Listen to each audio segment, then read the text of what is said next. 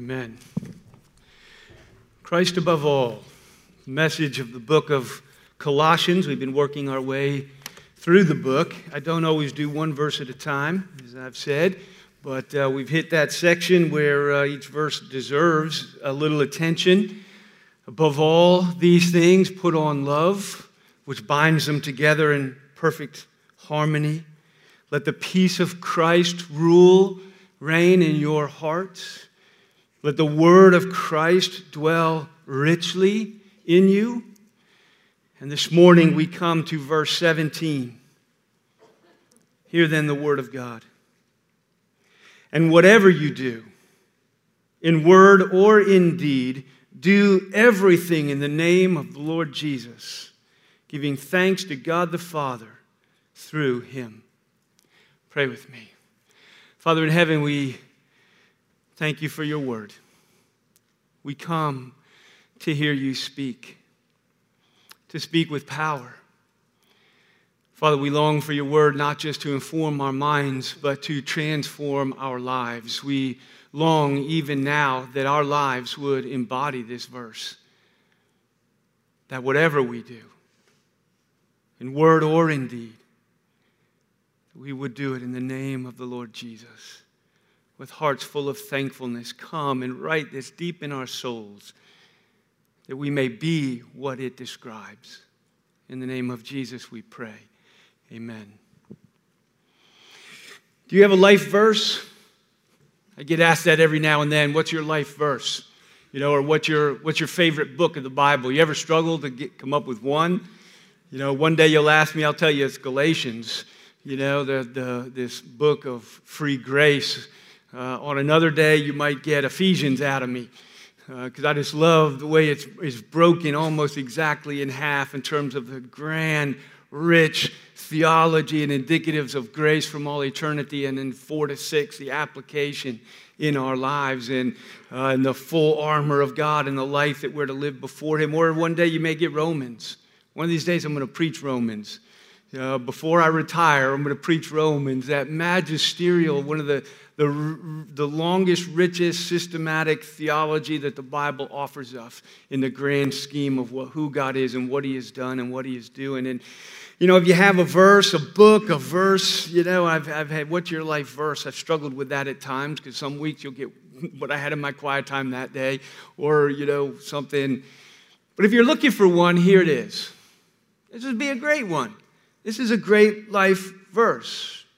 It's succinct. It encompasses all of life.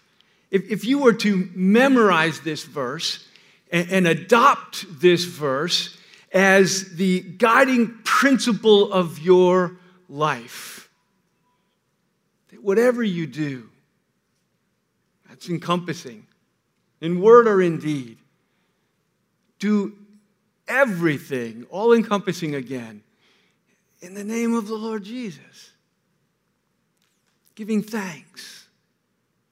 Right? If, you, if, if that could be your life in a verse, right, what, what would you be?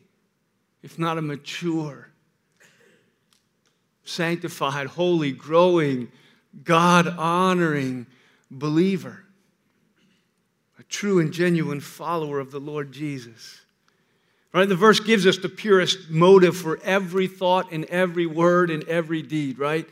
To do it in the name of the Lord Jesus. It utterly defeats selfishness, doesn't it? Self motive, selfishness, self aggrandizing, self whatever. To do it in the name of the Lord Jesus. It sets us free from ourselves to do everything in His name. Our moral behavior, Right? Think about that. If you were to do everything and all of your moral behavior, your moral compass, everything is done in His name. Your moral behavior, relational behavior, the way you treat people, the way you talk to people, the way that He's described as we're putting off our anger and our wrath and uh, you know our selfishness and all these things, and putting on gentleness and kindness and graciousness even our mundane life, our moral behavior, our relational behavior, our mundane life, what would it be like to do everything in the name of the Lord Jesus. Can you mow the grass in the name of the Lord Jesus? I think you can. Seriously.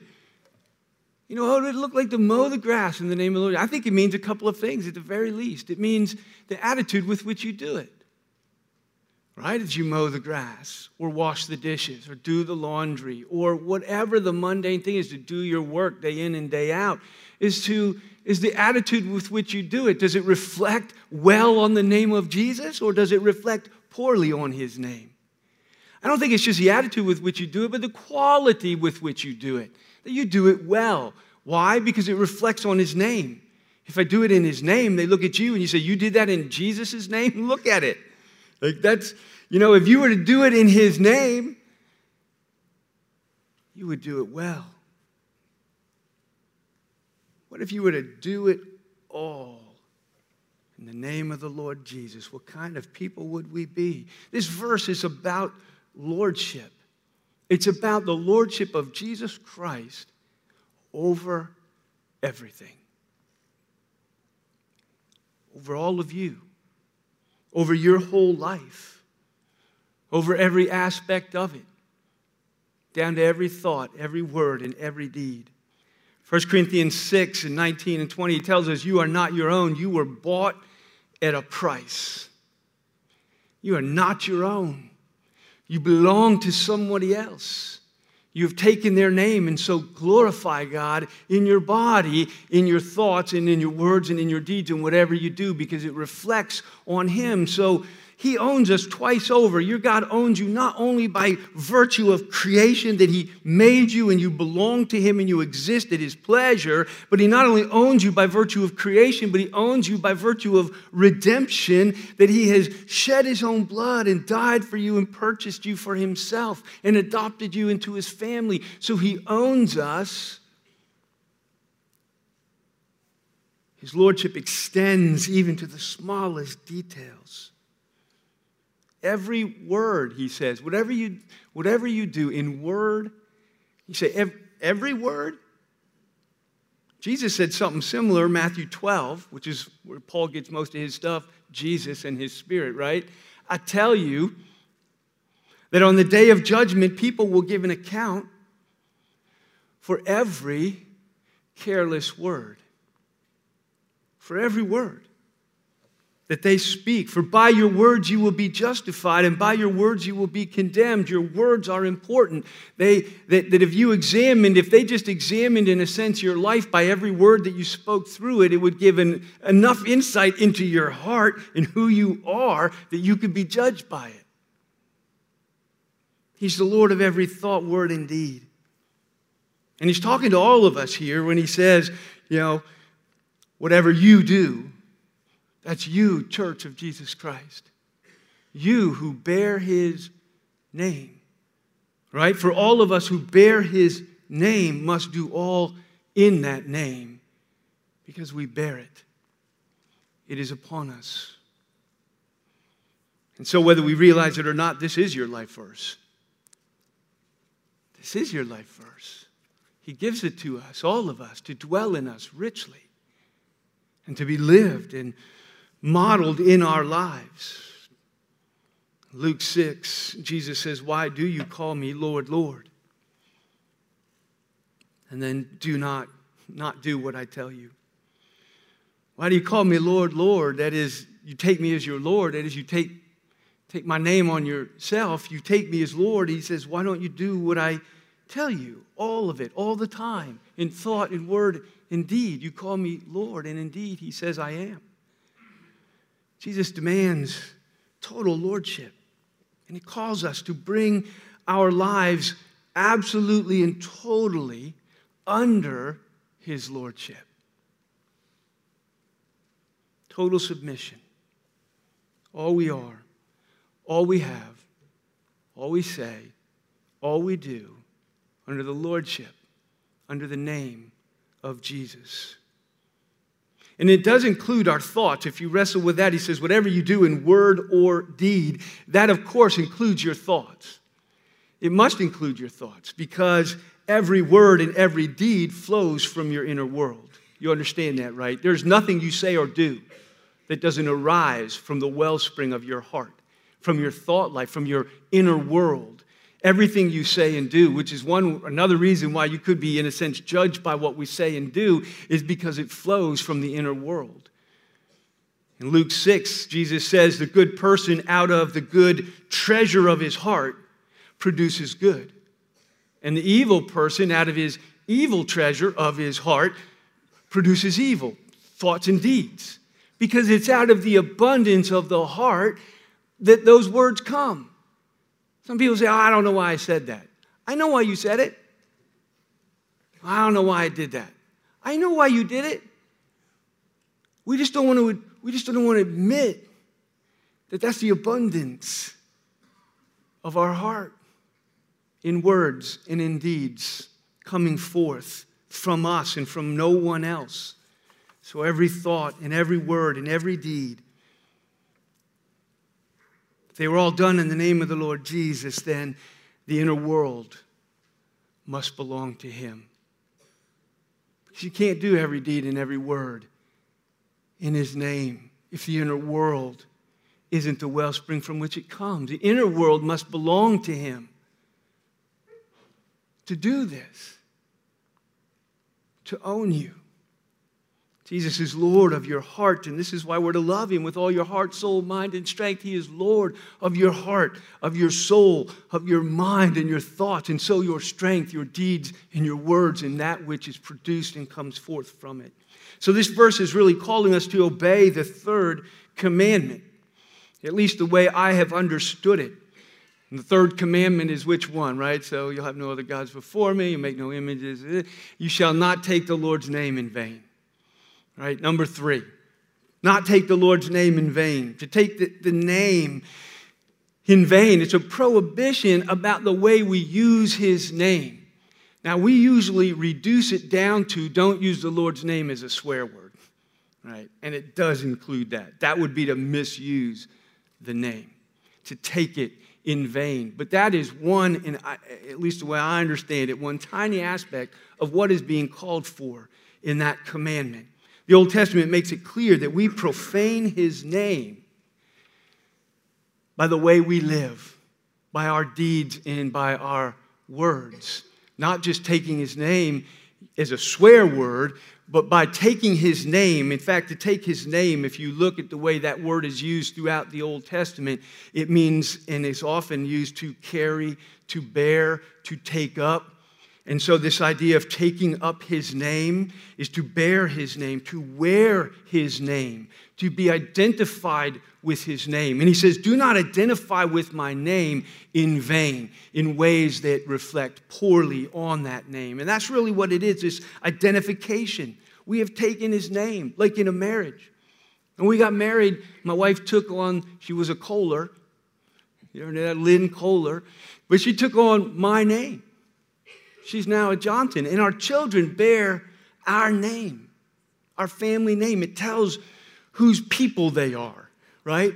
Those, they're our people. And, and so to take the name on ourselves identifies who we belong to. So in Jeremiah 14, it says, Yet you, O Yahweh, are in the midst of us, and we are called by your name. We have taken your name. And so he says, You profane it when you take it in vain, when you, when you don't live up to it, when you don't reflect well on it. In Acts 11, it says in Antioch, the disciples were first called Christians. In other words, they were first called by his name, Christ. You know that when you say, anytime you tell somebody, I'm a Christian, you are identifying yourself with the name of Christ. Christ one. I'm a Christ one. I'm one of his peeps. Right? I'm one of his people. Right? We, we bear the name. We take the name on ourselves. And so to live up to it, according to it. And so this is the same, I think it is the same when we're trying to define what does it mean to do everything in his name? Right? I think it's to not take his name in vain. I think it is to take his name, that when we do it in his name, that we are one of his people and we do it in a way that is consistent and honoring to the name of Jesus, the name that we bear as his people. When Christians behave badly, when they treat people poorly, they take his name in vain because we've taken the name on ourselves and behaved in ways that make him look bad, that reflect poorly on him. Ezekiel 36 says, I'm about to act, but I'm going to do it not for your sake, but for the sake of my name, which you have profaned among the nations.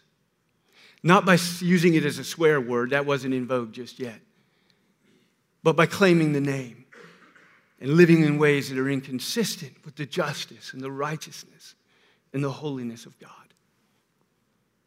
So, to do everything in His name means several things. Let me just bump down three of them real quickly in terms of what it means to do everything. Whatever you do in word or deed, do it in His name. It means to live according to His word, it means to live for His glory, and it also means doing everything in His power. It means to do everything according to His word, according to His will, according to His ways, according to His character and who He is and His holiness. 2 Timothy 2 19, it says, Let everyone who names the name of the Lord depart from iniquity. In other words, whoever names the name, whoever takes the name, don't take it in vain. Depart from iniquity and walk in righteousness. Right? So that is the name to do it according to his will and his way, according to his word. That is to forsake our sin and to repent of our sin. And, and he gives us a list. We've been through them here in Colossians and every one of his letters and throughout the scriptures. It tells us the things that are inconsistent with the name and those things that are consistent with the name and bring honor and glory to the name when we reflect it in our lives. And so it is to live according to his word and his ways. Don't call him Lord, Lord and then think and speak and act in ways that reflect poorly on Him. So it means to live and act according to His word, but it also means to, to live for His glory and not our own. But isn't there something, if that were to capture your imagination, that you live for the glory of God? You live for the glory of His name that what you do in private and in public, that what you do and who you are, and, and you think of it in all the times that this word dwelled in you richly, that you lived for the glory of his name. And it came out and, and began to shape the way you, you, you think and, and act and talk to people and do all things, and, and the things you begin to do and the things you begin not to do to live for his glory. 1 Corinthians 10, Paul says this in verse 31 So whether you eat or drink, you know, whatever you do in word or deed, right down to the tiniest details and the mundane things of your life, what you're eating and what you're drinking and why you're doing and all of that, whether you eat or whether you drink, whatever you do, all of it, he says, do it all for the glory of God, to live before God in all these things. And so that begins to shape you know, life becomes easier in some ways, you know, in the choices of what we, what we do and what we allow, what we say and what we won't say, what we'll watch and what we won't watch. We do it all for the glory of God in His name, that we wanted to reflect well on Him, that when people see the name in us, they think well of the God whose name we bear. We make Him look good. We make much of Him, not just with our words, but with our whole lives, to live for His glory.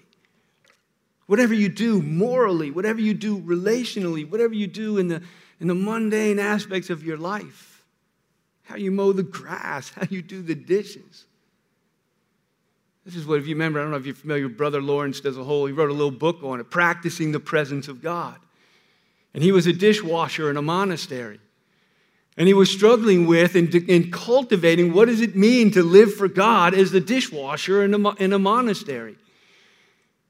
And the whole idea that he was practicing the presence of God. In other words, he had an eye to God in everything that he did, an eye to God in the way he did the dishes, the way he served his brothers, the way he did them eh, eh, with a heart uh, uh, unto the Lord, and the way that he did them, the quality of his work with the sense that God is present, even with the dishwasher as he does his dishes. And he has an eye to his presence and an eye to his glory in everything that he does.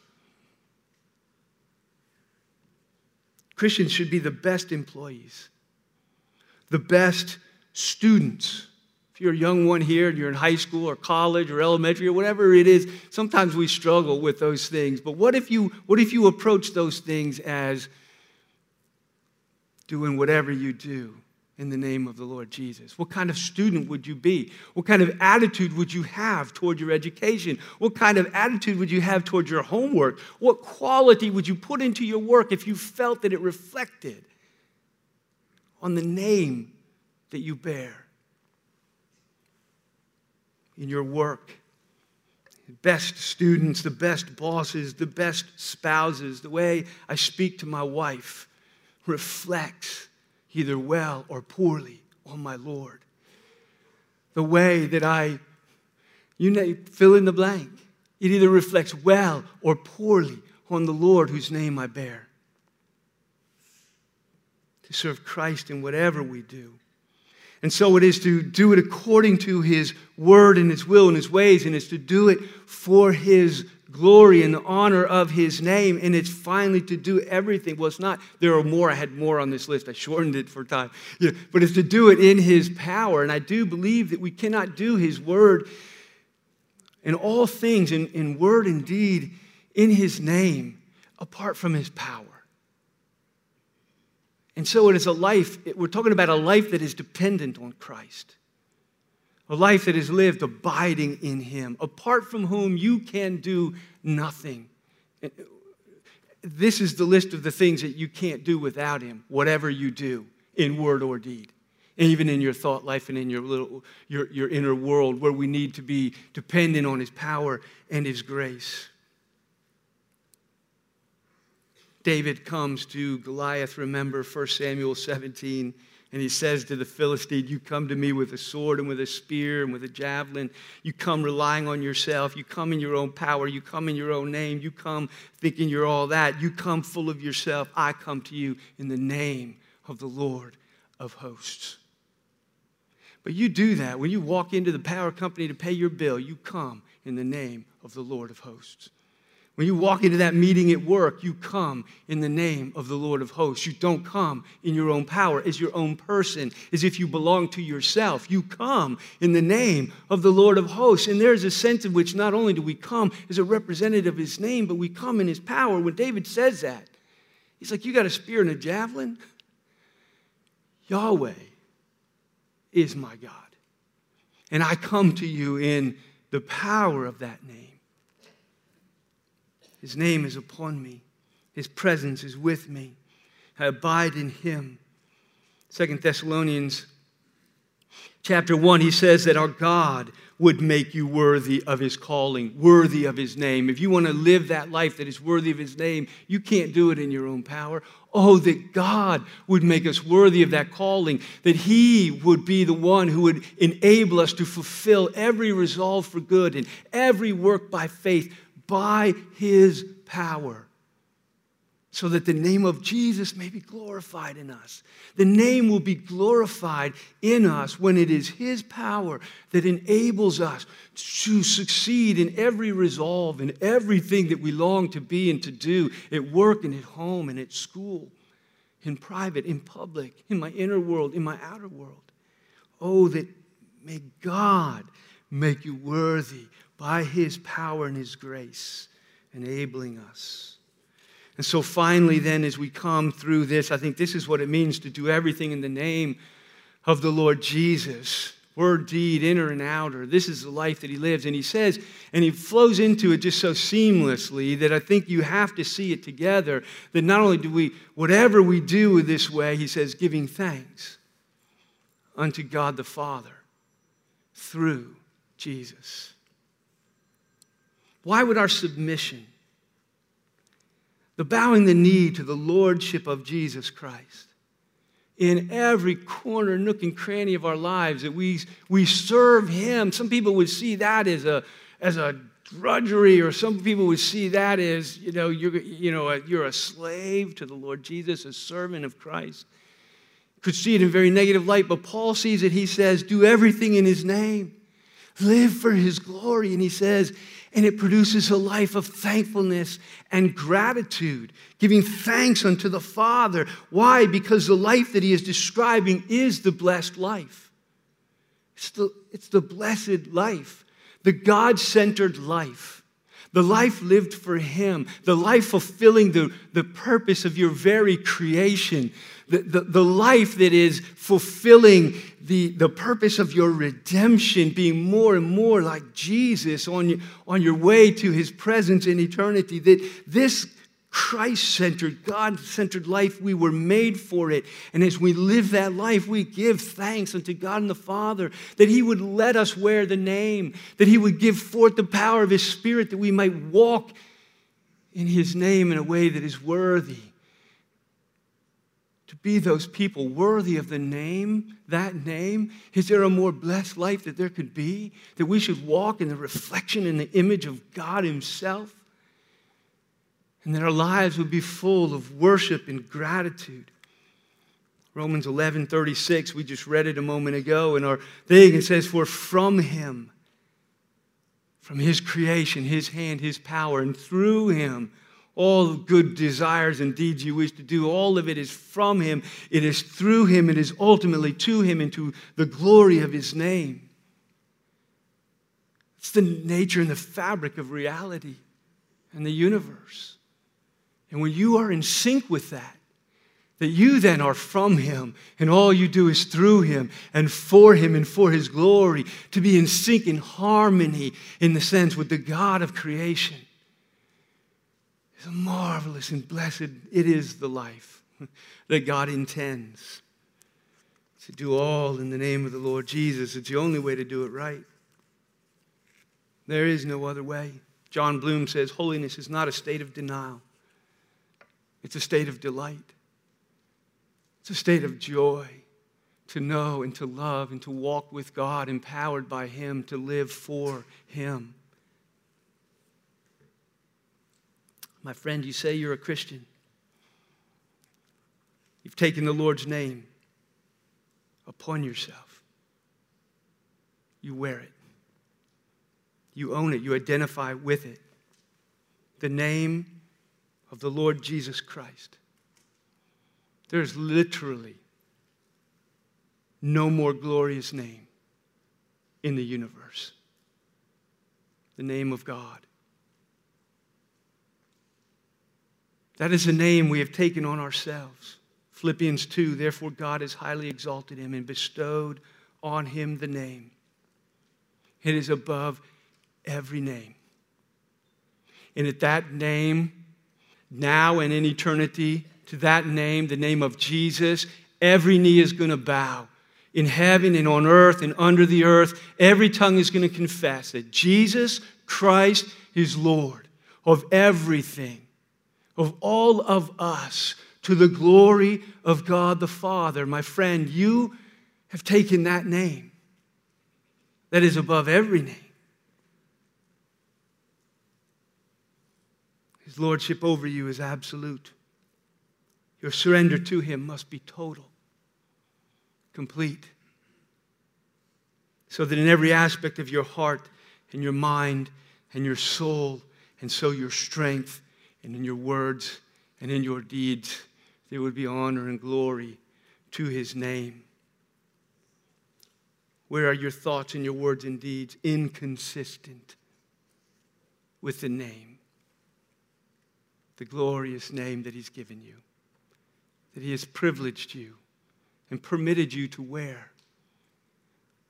What words come out of your mouth that reflect poorly on him? Oh, my friends, that we would consider the life verse that He has given us. That we would reflect on the way that we talk to people on the phone, in person, at work, at home. Does it reflect well? There's literally no more glorious name in the universe. Let us not take it in vain. Pray with me. Father in heaven, we thank you that you have privileged us, so loved us with an everlasting love that, that we should be called by the name of Christ, that we could belong to you, belong to the Lord Jesus, that we would be your people. I pray, Father, that you would write on our souls in a whole new way this morning. As we think, as we go from here, as we think about our lives, our inner world, our thoughts and our words and our deeds, the things we do and how we do it, the attitude with which we do it, the quality with which we do it, the things that we allow and the things that we should not allow. Father, teach us to live and to do whatever we do, everything in the name of the Lord Jesus that we might bring glory and honor to your name, and health and peace to our souls. In the name of Jesus, we pray. Amen.